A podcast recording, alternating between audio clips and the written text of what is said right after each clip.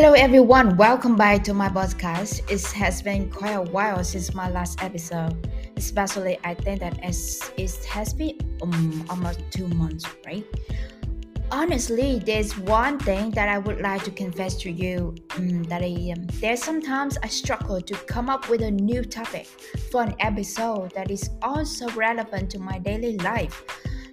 Lately, my life has been rather ordinary and nothing particularly noteworthy has occurred, so I do not feel as though I have anything particularly compelling to share with you. I apologize for my listeners for this.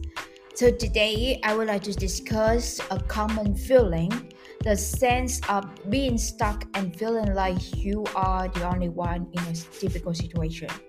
I can certainly relate to this, as this has recently happened to me. I have spent a lot of time at home doing very little and simply taking the time to reflect and understand myself better. When my friends discovered that I have not been venturing out much lately, they were concerned and assumed that I might be sick or unwell. However, the reality is that I feel as though I need to take some time to be alone, to focus on self love, to simply with, mm, be with myself. Interestingly, I have found out that many others feel the same way, as I have spoken with a few individuals online who have shared similar sentiments. Perhaps this feeling has uh, risen as a result of the, um, the recent economic crisis, right? As many people are opting to stay at home in order to save on living expenses.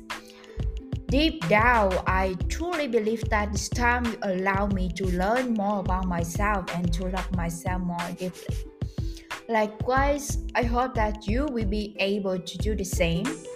Recently, I have been dedicating myself to learning new skills and finding ways to feel more relaxed and content. content. I have found that I really enjoy these moments a lot. And what are about your thoughts on life lately? I would love to hear your ideas. Take care and talk to you soon. Bye bye.